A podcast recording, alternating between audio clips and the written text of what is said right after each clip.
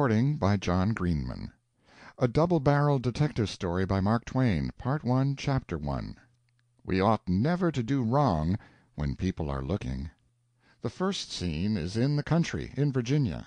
The time, 1880.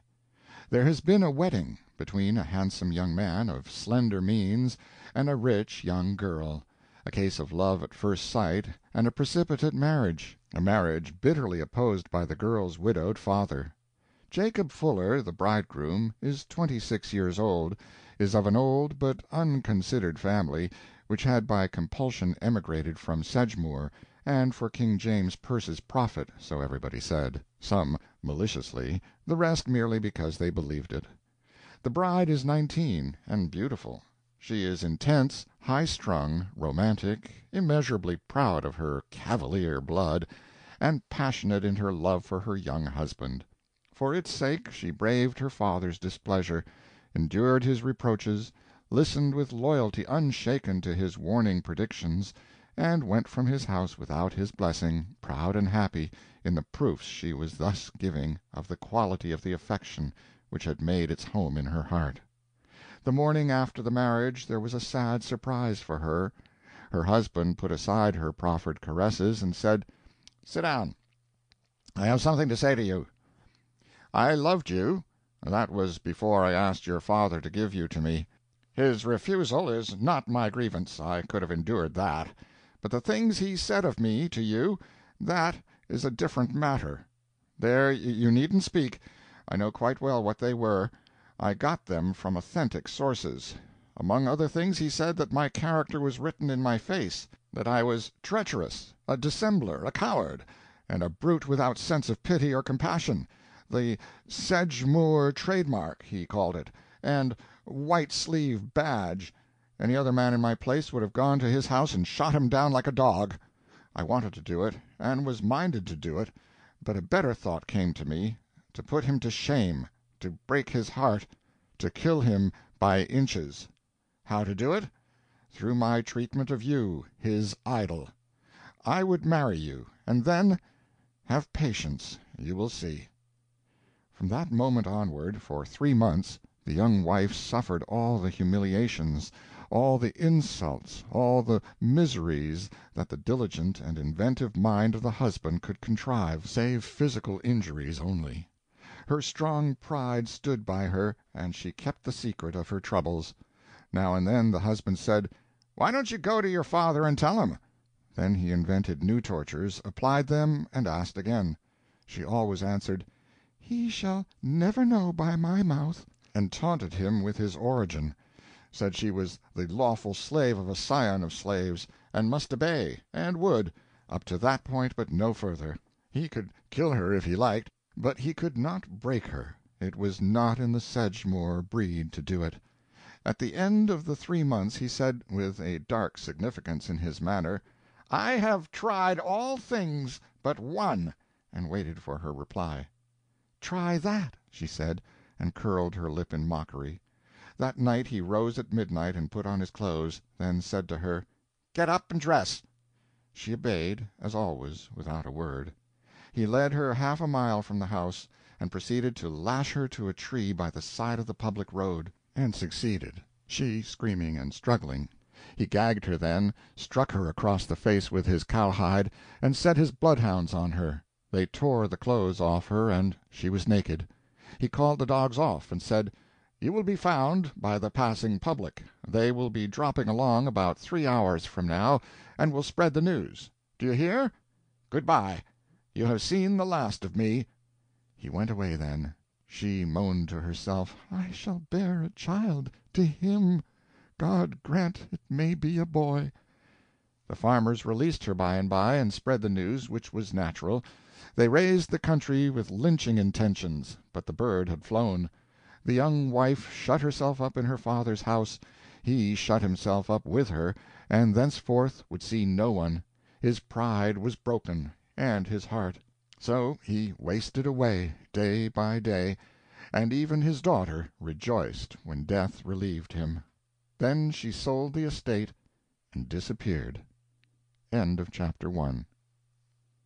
A Double Barreled Detective Story by Mark Twain Chapter 2 In 1886 a young woman was living in a modest house near a secluded New England village, with no company but a little boy about five years old.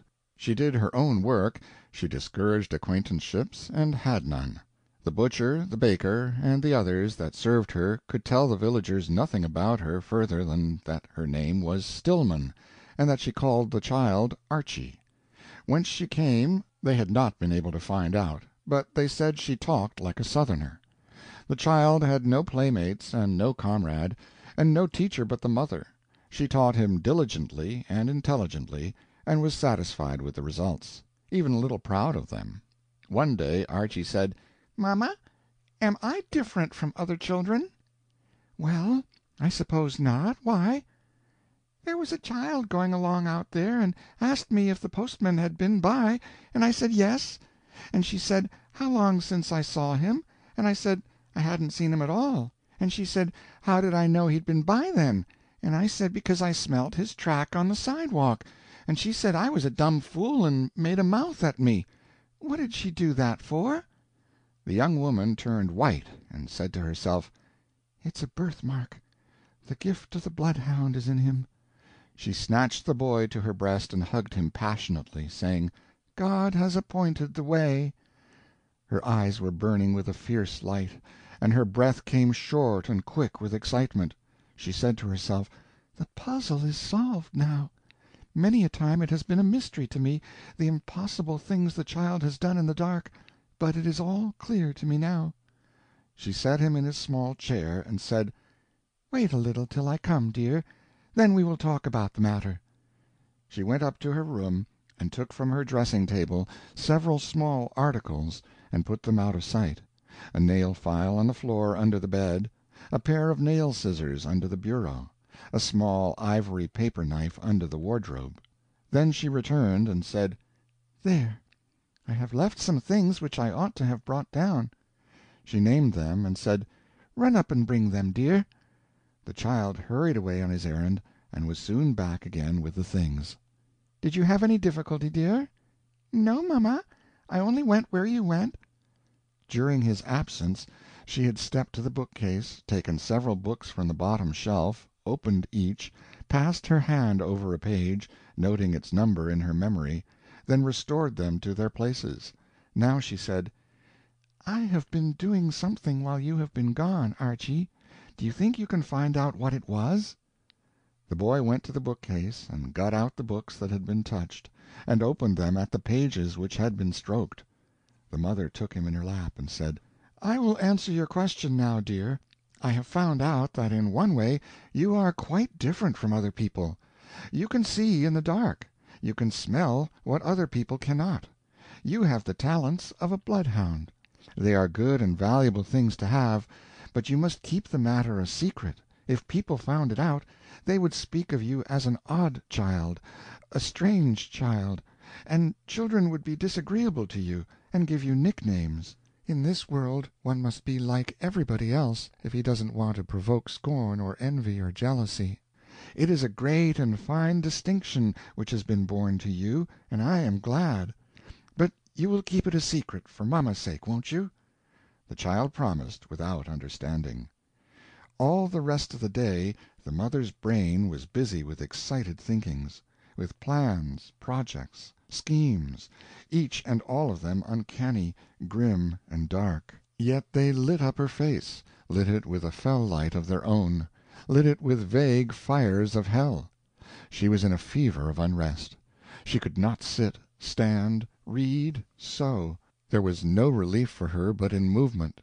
She tested her boy's gift in twenty ways, and kept saying to herself all the time, with her mind in the past, "He broke my father's heart, and night and day all these years I have tried, and all in vain, to think out a way to break his. I have found it now, I have found it now." When night fell, the demon of unrest still possessed her. She went on with her tests. With a candle she traversed the house from garret to cellar, hiding pins, needles, thimbles, spools, under pillows, under carpets, in cracks in the walls, under the coal in the bin, then sent the little fellow in the dark to find them; which he did, and was happy and proud when she praised him and smothered him with caresses. From this time forward life took on a new complexion for her. She said, "The future is secure, I can wait, and enjoy the waiting." The most of her lost interests revived. She took up music again, and languages, drawing, painting, and the other long discarded delights of her maidenhood. She was happy once more, and felt again the zest of life. As the years drifted by she watched the development of her boy, and was contented with it. Not altogether, but nearly that. The soft side of his heart was larger than the other side of it. It was his only defect, in her eyes. But she considered that his love for her and worship of her made up for it. He was a good hater that was well but it was a question if the materials of his hatreds were of as tough and enduring a quality as those of his friendships, and that was not so well. The years drifted on. Archy was become a handsome, shapely, athletic youth, courteous, dignified, companionable, pleasant in his ways and looking perhaps a trifle older than he was, which was sixteen. One evening his mother said she had something of grave importance to say to him, adding that he was old enough to hear it now, and old enough and possessed of character enough and stability enough to carry out a stern plan which she had been for years contriving and maturing. Then she told him her bitter story, in all its naked atrociousness. For a while the boy was paralyzed. Then he said: "I understand. We are Southerners, and by our custom and nature there is but one atonement. I will search him out and kill him." "Kill him? No. Death is release, emancipation. Death is a favor. Do I owe him favors? You must not hurt a hair of his head." The boy was lost in thought awhile. Then he said: you are all the world to me, and your desire is my law and my pleasure. Tell me what to do, and I will do it." The mother's eyes beamed with satisfaction, and she said: "You will go and find him. I have known his hiding place for eleven years. It cost me five years and more of inquiry, and much money to locate it. He is a quartz miner in Colorado, and well to do. He lives in Denver. His name is Jacob Fuller. There it is the first time I have spoken it since that unforgettable night. Think that name could have been yours if I had not saved you that shame and furnished you a cleaner one. You will drive him from that place; you will hunt him down and drive him again, and yet again, and again and again, persistently, relentlessly, poisoning his life, filling it with mysterious terrors, loading it with weariness and misery making him wish for death, and that he had a suicide's courage. You will make of him another Wandering Jew. He shall know no rest any more, no peace of mind, no placid sleep. You shall shadow him, cling to him, persecute him, till you break his heart, as he broke my father's and mine." "I will obey, mother. I believe it, my child. The preparations are all made, everything is ready. Here is a letter of credit. Spend freely; there is no lack of money. At times you may need disguises. I have provided them; also some other conveniences." She took from the drawer of the typewriter table several squares of paper. They all bore these typewritten words: "Ten thousand dollar reward." It is believed that a certain man who is wanted in an Eastern State is sojourning here. In 1880, in the night he tied his young wife to a tree by the public road, cut her across the face with the cowhide, and made his dogs tear her clothes from her, leaving her naked. He left her there, and fled the country. A blood relative of hers has searched for him for seventeen years. Address, Post office. The above reward will be paid in cash to the person who will furnish the seeker, in a personal interview, the criminal's address. When you have found him and acquainted yourself with his scent, you will go in the night and placard one of these upon the building he occupies, and another one upon the post office or in some other prominent place. It will be the talk of the region. At first you must give him several days in which to force a sale of his belongings at something approaching their value. We will ruin him by and by, but gradually. We must not impoverish him at once, for that would bring him to despair and injure his health, possibly kill him." She took three or four more typewritten forms from the drawer duplicates and read one: "blank blank 18 blank To Jacob Fuller: You have blank days in which to settle your affairs. You will not be disturbed during that limit, which will expire at blank M, on the blank of blank. You must then move on. If you are still in the place after the named hour, I will placard you on all the dead walls, detailing your crime once more, and adding the date, also the scene of it, with all names concerned, including your own. Have no fear of bodily injury, it will in no circumstances ever be inflicted upon you. You brought misery upon an old man, and ruined his life, and broke his heart. What he suffered, you are to suffer. You will add no signature. He must receive this before he learns of the reward placard; before he rises in the morning, lest he lose his head and fly the place penniless. I shall not forget. You will need to use these forms only in the beginning once may be enough. Afterward, when you are ready for him to vanish out of a place, see that he gets a copy of this form, which merely says, 'Move on. You have blank days.' He will obey, that is sure." A Double Barrel Detective Story by Mark Twain Chapter III Extracts from Letters to the Mother DENVER, April 3, 1897. I have now been living several days in the same hotel with Jacob Fuller. I have his scent.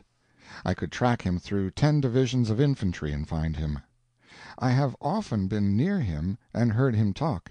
He owns a good mine, and has a fair income from it. But he is not rich. He learned mining in a good way, by working at it for wages. He is a cheerful creature, and his forty three years sit lightly upon him. He could pass for a younger man. Say thirty six or thirty seven. He has never married again, passes himself off for a widower. He stands well, is liked, is popular, and has many friends. Even I feel a drawing toward him, the paternal blood in me making its claim. How blind and unreasoning and arbitrary are some of the laws of nature the most of them, in fact. My task is become hard now you realize it? You comprehend, and make allowances? And the fire of it has cooled, more than I like to confess to myself. But I will carry it out. Even with the pleasure paled, the duty remains, and I will not spare him.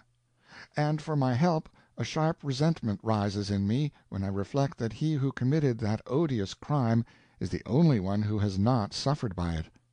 The lesson of it has manifestly reformed his character, and in the change he is happy. He, the guilty party, is absolved from all suffering; you, the innocent, are borne down with it. But be comforted, he shall harvest his share. Silver Gulch, May 19. I placarded form No. 1 at midnight of April 3. An hour later I slipped form No. 2 under his chamber door, notifying him to leave Denver at or before 11.50 the night of the 14th. Some late bird of a reporter stole one of my placards, then hunted the town over and found the other one, and stole that. In this manner he accomplished what the profession call a "scoop" that is, he got a valuable item and saw to it that no other paper got it. And so his paper, the principal one in the town, had it in glaring type on the editorial page in the morning, followed by a Vesuvian opinion of our wretch, a column long, which wound up by adding a thousand dollars to our reward on the paper's account. The journals out here know how to do the noble thing, when there's business in it. At breakfast I occupied my usual seat selected because it affronted a view of papa Fuller's face, and was near enough for me to hear the talk that went on at his table. Seventy five or a hundred people were in the room, and all discussing that item, and saying they hoped the seeker would find that rascal and remove the pollution of his presence from the town with a rail, or a bullet or something. When Fuller came in he had the notice to leave, folded up, in one hand, and the newspaper in the other and it gave me more than half a pang to see him. His cheerfulness was all gone, and he looked old and pinched and ashy. And then only think of the things he had to listen to! Mama, he heard his own unsuspecting friends describe him with epithets and characterizations drawn from the very dictionaries and phrase books of Satan's own authorized editions down below. And more than that, he had to agree with the verdicts and applaud them. His applause tasted bitter in his mouth, though; he could not disguise that from me. And it was observable that his appetite was gone; he only nibbled. He couldn't eat. Finally a man said: "It is quite likely that that relative is in the room and hearing what this town thinks of that unspeakable scoundrel. I hope so." Ah, dear, it was pitiful the way Fuller winced and glanced around scared. He couldn't endure any more, and got up and left. During several days he gave out that he had bought a mine in Mexico, and wanted to sell out and go down there as soon as he could, and give the property his personal attention. He played his cards well; said he would take $40,000 a quarter in cash, the rest in safe notes; but that as he greatly needed money on account of his new purchase, he would diminish his terms for cash in full. He sold out for 30,000. And then, what do you think he did? He asked for greenbacks, and took them saying the man in Mexico was a New Englander with a head full of crotchets, and preferred greenbacks to gold or drafts. People thought it queer, since a draft on New York could produce greenbacks quite conveniently. There was talk of this odd thing, but only for a day; that is as long as any topic lasts in Denver. I was watching, all the time. As soon as the sale was completed and the money paid, which was on the 11th. I began to stick to Fuller's track without dropping it for a moment. That night—no, 12th, for it was a little past midnight—I tracked him to his room, which was four doors from mine in the same hall. Then I went back and put on my muddy day laborer disguise, darkened my complexion, and sat down in my room in the gloom, with a gripsack handy, with a change in it, and my door ajar; for I suspected that the bird would take wing now. In half an hour an old woman passed by, carrying a grip. I caught the familiar whiff, and followed with my grip, for it was Fuller. He left the hotel by a side entrance, and at the corner he turned up an unfrequented street and walked three blocks in a light rain and a heavy darkness, and got into a two horse hack which of course was waiting for him by appointment. I took a seat, uninvited, on the trunk platform behind, and we drove briskly off. We drove ten miles, and the hack stopped at a way station and was discharged. Fuller got out and took a seat on a barrow under the awning, as far as he could get from the light. I went inside and watched the ticket office. Fuller bought no ticket. I bought none. Presently the train came along, and he boarded a car. I entered the same car at the other end, and came down the aisle and took the seat behind him. When he paid the conductor and named his objective point. I dropped back several seats while the conductor was changing a bill, and when he came to me I paid to the same place, about a hundred miles westward. From that time for a week on end he led me a dance. He traveled here and there and yonder, always on a general westward trend, but he was not a woman after the first day. He was a laborer like myself, and wore bushy false whiskers. His outfit was perfect, and he could do the character without thinking about it for he had served the trade for wages. His nearest friend could not have recognized him. At last he located himself here, the obscurest little mountain camp in Montana. He has a shanty, and goes out prospecting daily; is gone all day, and avoids society. I am living at a miners' boarding house, and it is an awful place the bunks, the food, the dirt, everything. We have been here four weeks, and in that time I have seen him but once but every night I go over his track and post myself. As soon as he engaged a shanty here I went to a town fifty miles away and telegraphed that Denver hotel to keep my baggage till I should send for it. I need nothing here but a change of army shirts, and I brought that with me. Silver Gulch, June 12. The Denver episode has never found its way here, I think. I know the most of the men in the camp, and they have never referred to it, at least in my hearing. Fuller doubtless feels quite safe in these conditions. He has located a claim, two miles away, in an out of the way place in the mountains. It promises very well, and he is working it diligently. Ah, but the change in him! He never smiles; he keeps quite to himself, consorting with no one. He who was so fond of company and so cheery only two months ago. I have seen him passing along several times recently, drooping, forlorn, the spring gone from his step, a pathetic figure. He calls himself David Wilson. I can trust him to remain here until we disturb him. Since you insist, I will banish him again, but I do not see how he can be unhappier than he already is. I will go back to Denver and treat myself to a little season of comfort, and edible food, and endurable beds, and bodily decency; then I will fetch my things and notify poor papa Wilson to move on. Denver, June 19. They miss him here.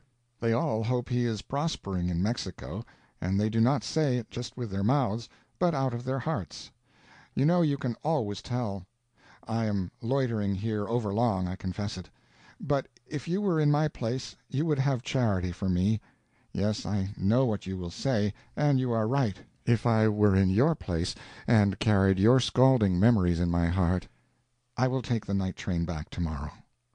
Denver, June 20. God forgive us, mother, we are hunting the wrong man. I have not slept any all night. I am now awaiting, at dawn, for the morning train. And how the minutes drag, how they drag! This Jacob Fuller is a cousin of the guilty one. How stupid we have been not to reflect that the guilty one would never again wear his own name after that fiendish deed. The Denver Fuller is four years younger than the other one.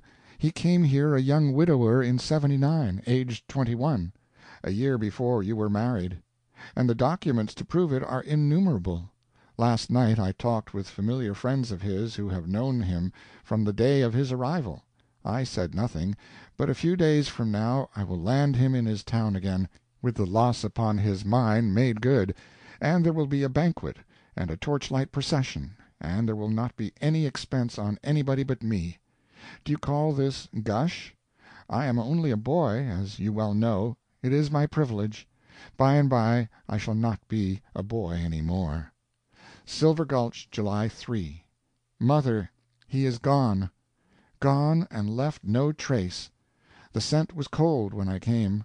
To day I am out of bed for the first time since. I wish I were not a boy, then I could stand shocks better. They all think he went West. I start to night, in a wagon two or three hours of that, then I get a train. I don't know where I am going. But I must go; to try to keep still would be torture. Of course he has effaced himself with a new name and a disguise. This means that I may have to search the whole globe to find him. Indeed it is what I expect.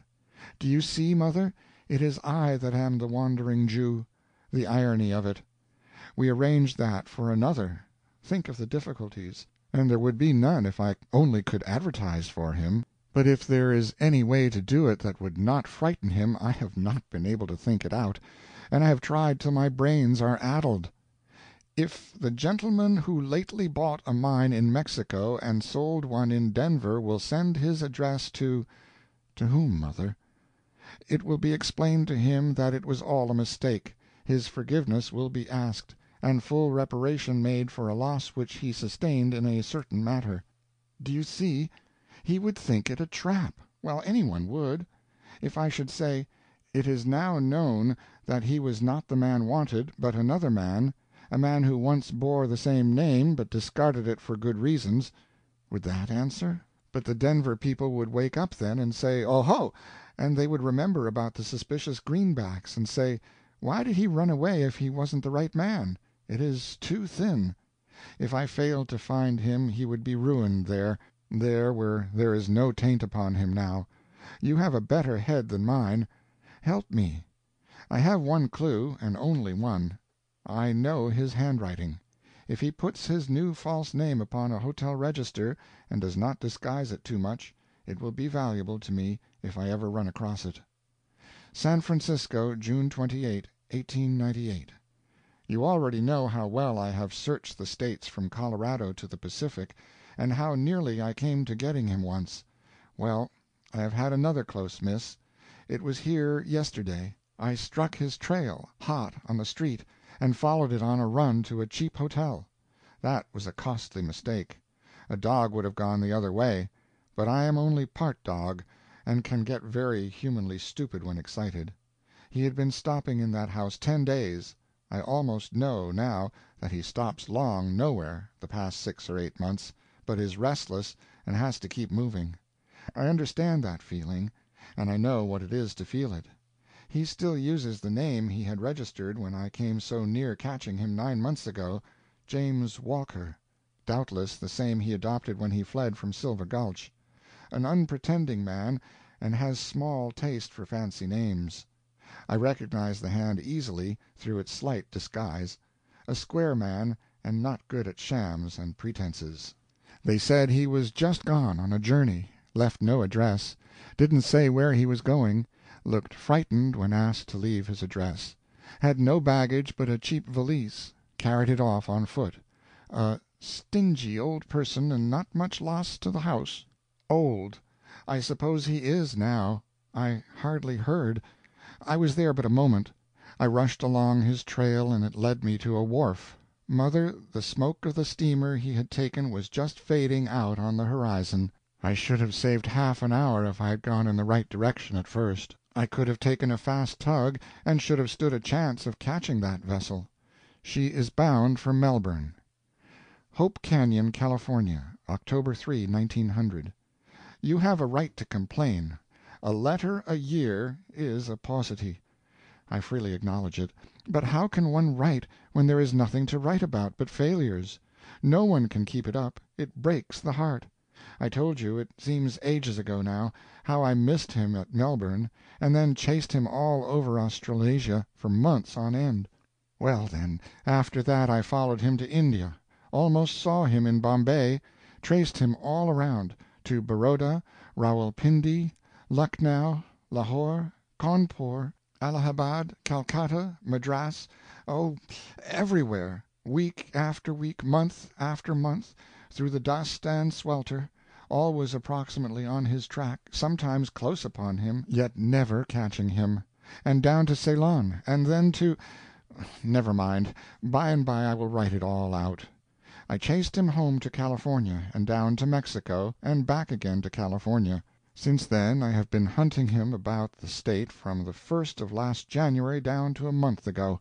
I feel almost sure he is not far from Hope Canyon. I traced him to a point thirty miles from here, but there I lost the trail. Some one gave him a lift in a wagon, I suppose. I am taking a rest, now, modified by searchings for the lost trail. I was tired to death, mother, and low spirited, and sometimes coming uncomfortably near to losing hope; but the miners in this little camp are good fellows, and I am used to their sort this long time back, and their breezy ways freshen a person up and make him forget his troubles. I have been here a month. I am cabining with a young fellow named Sammy Hillyer, about twenty five, the only son of his mother, like me, and loves her dearly, and writes to her every week part of which is like me. He is a timid body, and in the matter of intellect well, he cannot be depended upon to set a river on fire. But no matter, he is well liked. He is good and fine, and it is meat and bread and rest and luxury to sit and talk with him and have a comradeship again. I wish James Walker could have it. He had friends; he liked company. That brings up that picture of him, the time that I saw him last. The pathos of it! It comes before me often and often. At that very time, poor thing, I was girding up my conscience to make him move on again. Hillyer's heart is better than mine better than anybody's in the community, I suppose, for he is the one friend of the black sheep of the camp, Flint Buckner, and the only man Flint ever talks with or allows to talk with him. He says he knows Flint's history, and that it is trouble that has made him what he is and so one ought to be as charitable toward him as one can. Now none but a pretty large heart could find a space to accommodate a lodger like Flint Buckner, from all I hear about him outside. I think that this one detail will give you a better idea of Sammy's character than any labored out description I could furnish you of him. In one of our talks he said something about like this: "Flint's a kinsman of mine, and he pours out all his troubles to me empties his breast from time to time, or I reckon it would burst. There couldn't be any unhappier man, Archy Stillman. His life has been made up of misery of mind. He isn't near as old as he looks. He has lost the feel of reposefulness and peace. Oh, years and years ago. He doesn't know what good luck is. Never has had any. Often says he wishes he was in the other hell, he is so tired of this one. End of chapter IV No Real Gentleman Will Tell the Naked Truth in the Presence of Ladies. It was a crisp and spicy morning in early October. The lilacs and laburnums, lit with the glory fires of autumn, hung burning and flashing in the upper air, a fairy bridge provided by kind Nature for the wingless wild things that have their homes in the tree tops and would visit together. The larch and the pomegranate flung their purple and yellow flames in brilliant broad splashes along the slanting sweep of the woodland.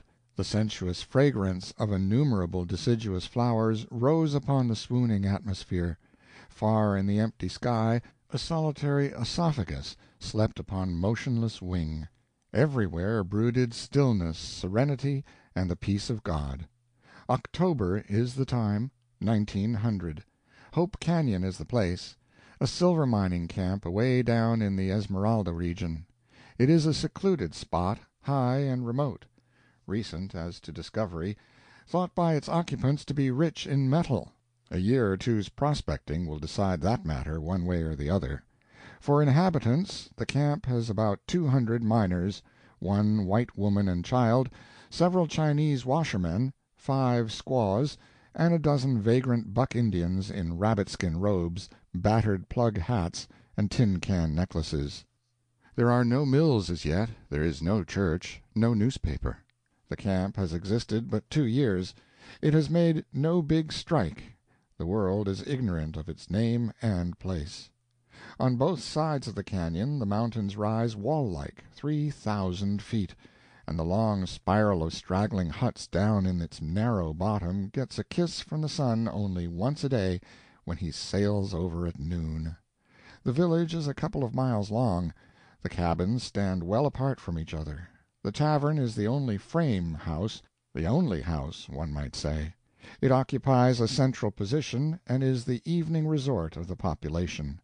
They drink there, and play seven up and dominoes; also billiards, for there is a table, crossed all over with torn places repaired with court plaster; there are some cues, but no leathers; some chipped balls, which clatter when they run, and do not slow up gradually, but stop suddenly and sit down. There is part of a cube of chalk, with a projecting jag of flint in it, and the man who can score six on a single break can set up the drinks at the bar's expense. Flint Buckner's cabin was the last one of the village, going south. His silver claim was at the other end of the village, northward, and a little beyond the last hut in that direction. He was a sour creature, unsociable, and had no companionships. People who had tried to get acquainted with him had regretted it and dropped him. His history was not known. Some believed that Sammy Hillyer knew it, others said no. If asked, Hillyer said no, he was not acquainted with it. Flint had a meek English youth of sixteen or seventeen with him, whom he treated roughly, both in public and in private; and of course this lad was applied to for information, but with no success. Fetlock Jones name of the youth said that Flint picked him up on a prospecting tramp, and as he had neither home nor friends in America, he had found it wise to stay and take Buckner's hard usage for the sake of the salary, which was bacon and beans. Further than this he could offer no testimony. Fetlock had been in this slavery for a month, now, and under his meek exterior he was slowly consuming to a cinder with the insults and humiliations which his master had put upon him. For the meek suffer bitterly from these hurts, more bitterly, perhaps, than do the manlier sort, who can burst out and get relief with words or blows when the limit of endurance has been reached. Good hearted people wanted to help Fetlock out of his trouble, and tried to get him to leave Buckner. But the boy showed fright at the thought, and said he dasn't. Pat Riley urged him, and said: "You leave the damned hunks and come with me. Don't you be afraid I'll take care of him." The boy thanked him with tears in his eyes, but shuddered and said he dasn't risk it. He said Flint would catch him alone some time in the night, and then— "Oh, it makes me sick, Mr. Riley, to think of it!" Others said, "Run away from him! We'll stake you! Skip out for the coast some night!" But all these suggestions failed. He said Flint would hunt him down and fetch him back just for meanness. The people could not understand this. The boy's miseries went steadily on, week after week. It is quite likely that the people would have understood if they had known how he was employing his spare time. He slept in an out cabin near Flint's, and there, nights, he nursed his bruises and his humiliations, and studied and studied over a single problem—how he could murder Flint Buckner and not be found out. It was the only joy he had in life; these hours were the only ones in the twenty four which he looked forward to with eagerness and spent in happiness. He thought of poison. No, that would not serve; the inquest would reveal where it was procured and who had procured it. He thought of a shot in the back in a lonely place, when Flint would be homeward bound at midnight, his unvarying hour for the trip. No, somebody might be near and catch him. He thought of stabbing him in his sleep. No, he might strike an inefficient blow, and Flint would seize him. He examined a hundred different ways; none of them would answer, for in even the very obscurest and secretest of them there was always the fatal defect of a risk, a chance, a possibility that he might be found out. He would have none of that.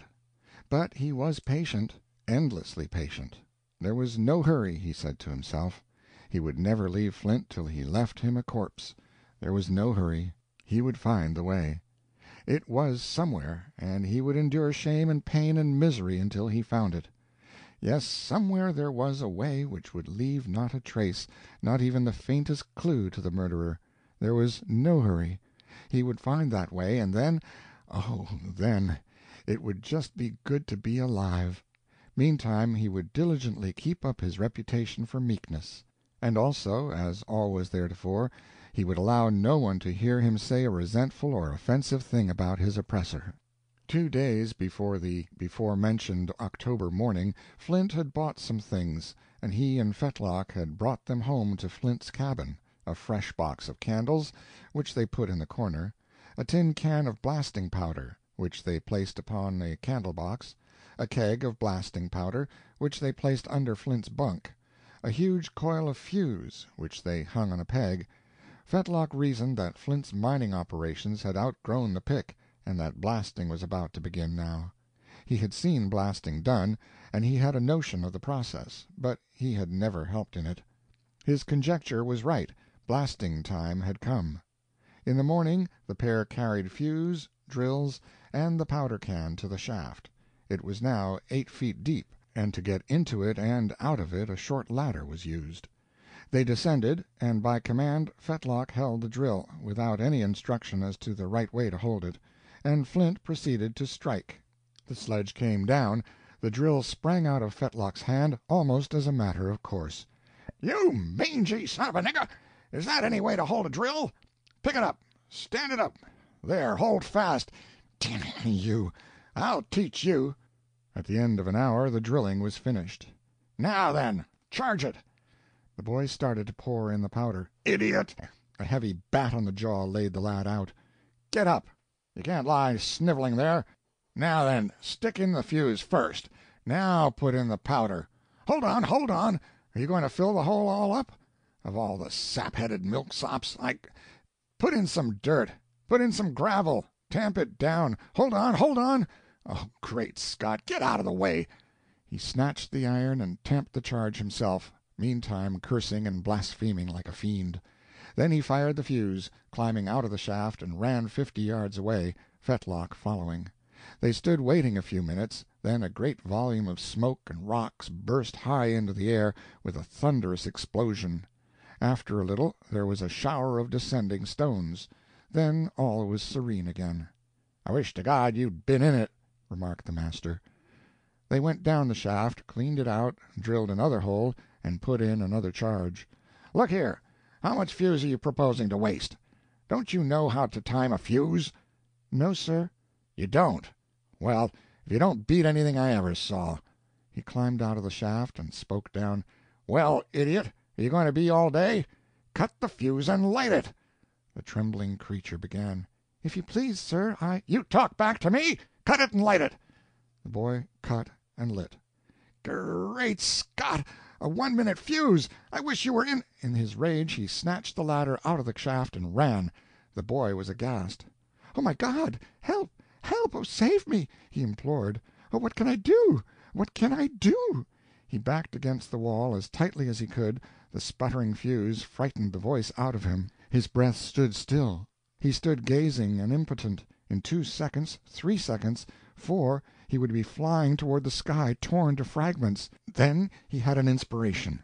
He sprang at the fuse and severed the inch of it that was left above ground, and was saved. He sank down limp and half lifeless with fright, his strength all gone, but he muttered with a deep joy, "He has learnt me. I knew there was a way, if I would wait." After a matter of five minutes Buckner stole to the shaft, looking worried and uneasy, and peered down into it. He took in the situation. He saw what had happened. He lowered the ladder, and the boy dragged himself weakly up it. He was very white. His appearance added something to Buckner's uncomfortable state, and he said, with a show of regret and sympathy which sat upon him awkwardly from lack of practice, "It was an accident, you know. Don't say anything about it to anybody. I was excited, and didn't notice what I was doing. You're not looking well. You've worked enough for to day.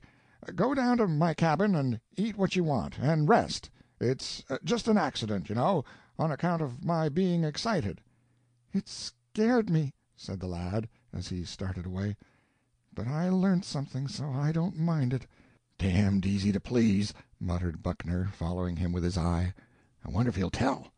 Mightn't he? I wisht it had killed him." The boy took no advantage of his holiday in the matter of resting. He employed it in work eager and feverish and happy work. A thick growth of chaparral extended down the mountain side clear to Flint's cabin; the most of Fetlock's labor was done in the dark intricacies of that stubborn growth; the rest of it was done in his own shanty. At last all was complete, and he said: "If he's got any suspicions that I'm going to tell on him, he won't keep them long to morrow. He will see that I am the same milksop as I always was, all day and the next; and the day after to morrow night there'll be an end of him, and nobody will ever guess who finished him up nor how it was done. He dropped me the idea his own self, and that's odd." CHAPTER V Chapter 5 The next day came and went. It is now almost midnight, and in five minutes the new morning will begin. The scene is in the tavern billiard room. Rough men in rough clothing, slouch hats, breeches stuffed into boot tops, some with vests, none with coats, are grouped about the boiler iron stove, which has ruddy cheeks and is distributing a grateful warmth. The billiard balls are clacking; there is no other sound that is, within. The wind is fitfully moaning without. The men look bored, also expectant. A hulking broad shouldered miner, of middle age, with grizzled whiskers and an unfriendly eye set in an unsociable face, rises, slips a coil of fuse upon his arm, gathers up some other personal properties, and departs without word or greeting to anybody. It is Flint Buckner. As the door closes behind him a buzz of talk breaks out. "The regularest man that ever was," said Jake Parker, the blacksmith. "You can tell when it's twelve, just by him leaving, without looking at your Waterbury." "And it's the only virtue he's got, as fur as I know," said Peter Hawes, miner. "He's just a blight on this society," said Wells Fargo's man, Ferguson. "If I was running this shop I'd make him say something, some time or other, or vamos the ranch." This with a suggestive glance at the barkeeper, who did not choose to see it, since the man under discussion was a good customer, and went home pretty well set up, every night, with refreshments furnished from the bar. "Say," said Ham Sandwich, miner, "does any of you boys ever recollect of him asking you to take a drink?" "Him? Flint Buckner? Oh, Laura!" This sarcastic rejoinder came in a spontaneous general outburst in one form of words or another from the crowd, After a brief silence Pat Riley, miner, said: "He's the fifteen puzzle, that cuss, and his boy's another one. I can't make them out." "Nor anybody else," said Ham Sandwich. "And if they are fifteen puzzles, how are you going to rank up that other one? When it comes to A 1 right down solid mysteriousness he lays over both of them. Easy, don't he?" "You bet!" Everybody said it. Every man but one. He was the newcomer. Peterson. He ordered the drinks all around, and asked who Number Three might be. All answered at once, "Archy Stillman." "Is he a mystery?" asked Peterson. "Is he a mystery? Is Archy Stillman a mystery?" said Wells Fargo's man, Ferguson. "Why, the fourth dimension's foolishness to him." For Ferguson was learned. Peterson wanted to hear all about him. Everybody wanted to tell him. Everybody began. But Billy Stevens, the barkeeper, called the house to order, and said one at a time was best. He distributed the drinks, and appointed Ferguson to lead. Ferguson said: "Well, he's a boy, and that is just about all we know about him. You can pump him till you're tired. It ain't any use. You won't get anything. At least about his intentions, or line of business, or where he's from, and such things as that. And as for getting at the nature and get up of his main big chief mystery, why, he'll just change the subject, that's all. You can guess till you're black in the face. It's your privilege. But suppose you do, where do you arrive at? Nowhere, as near as I can make out." "What is his big chief one?" "Sight, maybe. Hearing, maybe. Instinct, maybe. Magic, maybe. Take your choice. Grown ups, twenty five. Children and servants, half price. Now I'll tell you what you can do. You can start here and just disappear. You can go and hide wherever you want to I don't care where it is, nor how far and he'll go straight and put his finger on you." "You don't mean it!" "I just do, though.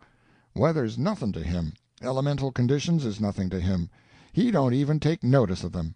"Oh, come! Dark? Rain? Snow? Hey?" "It's all the same to him. He don't give a damn." "Oh, say including fog, p'raps?" "Fog?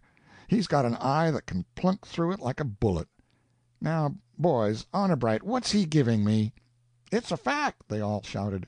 "Go on, Wells Fargo." "Well, sir, you can leave him here, chatting with the boys, and you can slip out and go to any cabin in this camp and open a book yes, sir, a dozen of them and take the page in your memory, and he'll start out and go straight to that cabin and open every one of them books at the right page and call it off, and never make a mistake." "He must be the devil."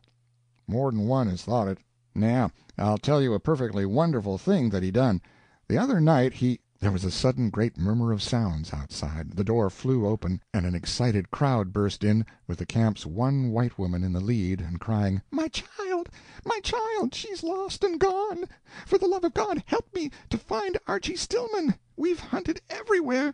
Said the barkeeper: "Sit down, sit down, Mrs. Hogan, and don't worry. He asked for a bed three hours ago, tuckered out tramping the trails the way he's always doing, and went upstairs. Ham Sandwich, run up and roust him out. He's in number fourteen." The youth was soon down stairs and ready. He asked Mrs. Hogan for particulars. "Bless you, dear, there ain't any. I wish there was. I put her to sleep at seven in the evening, and when I went in there an hour ago to go to bed myself she was gone. I rushed for your cabin, dear, and you wasn't there, and I've hunted for you ever since, at every cabin down the gulch, and now I've come up again, and I'm that distracted and scared and heartbroke, but thanks to God I've found you at last, dear heart, and you'll find my child. Come on, come quick!" "Move right along. I'm with you, madam. Go to your cabin first." The whole company streamed out to join the hunt. All the southern half of the village was up, a hundred men strong, and waiting outside a vague dark mass sprinkled with twinkling lanterns. The mass fell into columns by threes and fours to accommodate itself to the narrow road, and strode briskly along, southward, in the wake of the leaders. In a few minutes the Hogan cabin was reached. "There's the bunk," said Mrs. Hogan. "There's where she was. It's where I laid her at seven o'clock. But where she is now, God only knows." "Hand me a lantern," said Archy. He set it on the hard earth floor and knelt by it, pretending to examine the ground closely. "Here's her track," he said. touching the ground here and there and yonder with his finger. "Do you see?"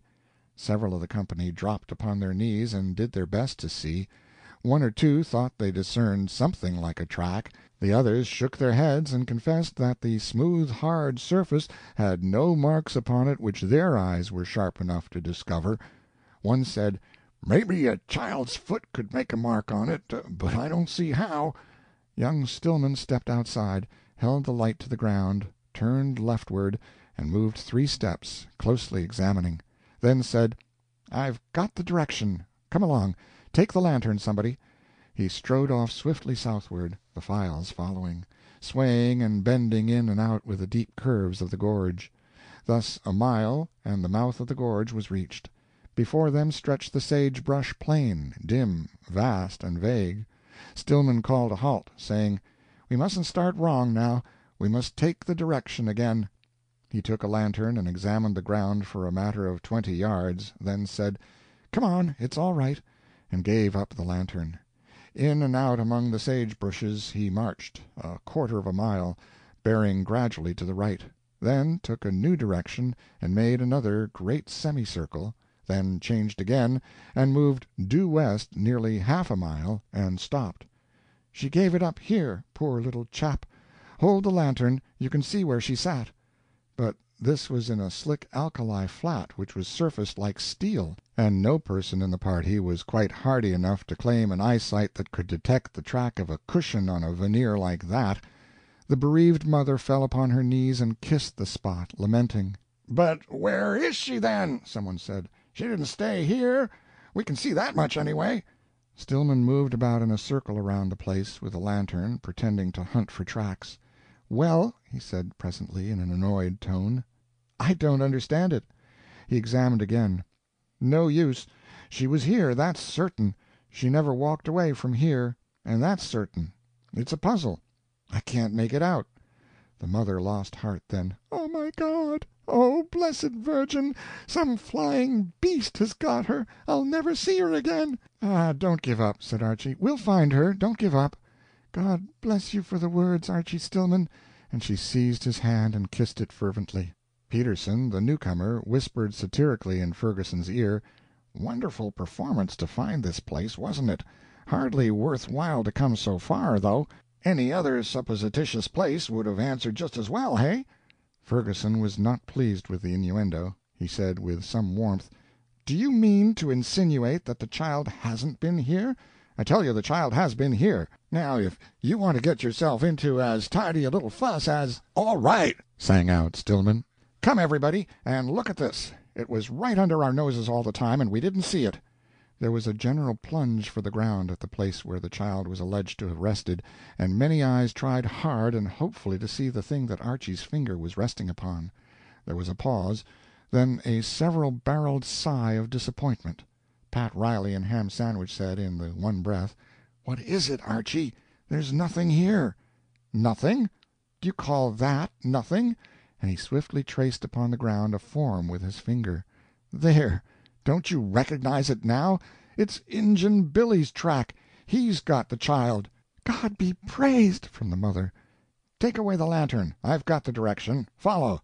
He started on a run, racing in and out among the sage bushes a matter of three hundred yards, and disappeared over a sand wave. The others struggled after him, caught him up, and found him waiting. Ten steps away was a little wickiup, a dim and formless shelter of rags and old horse blankets a dull light showing through its chinks. "You lead, Mrs. Hogan," said the lad. "It's your privilege to be first."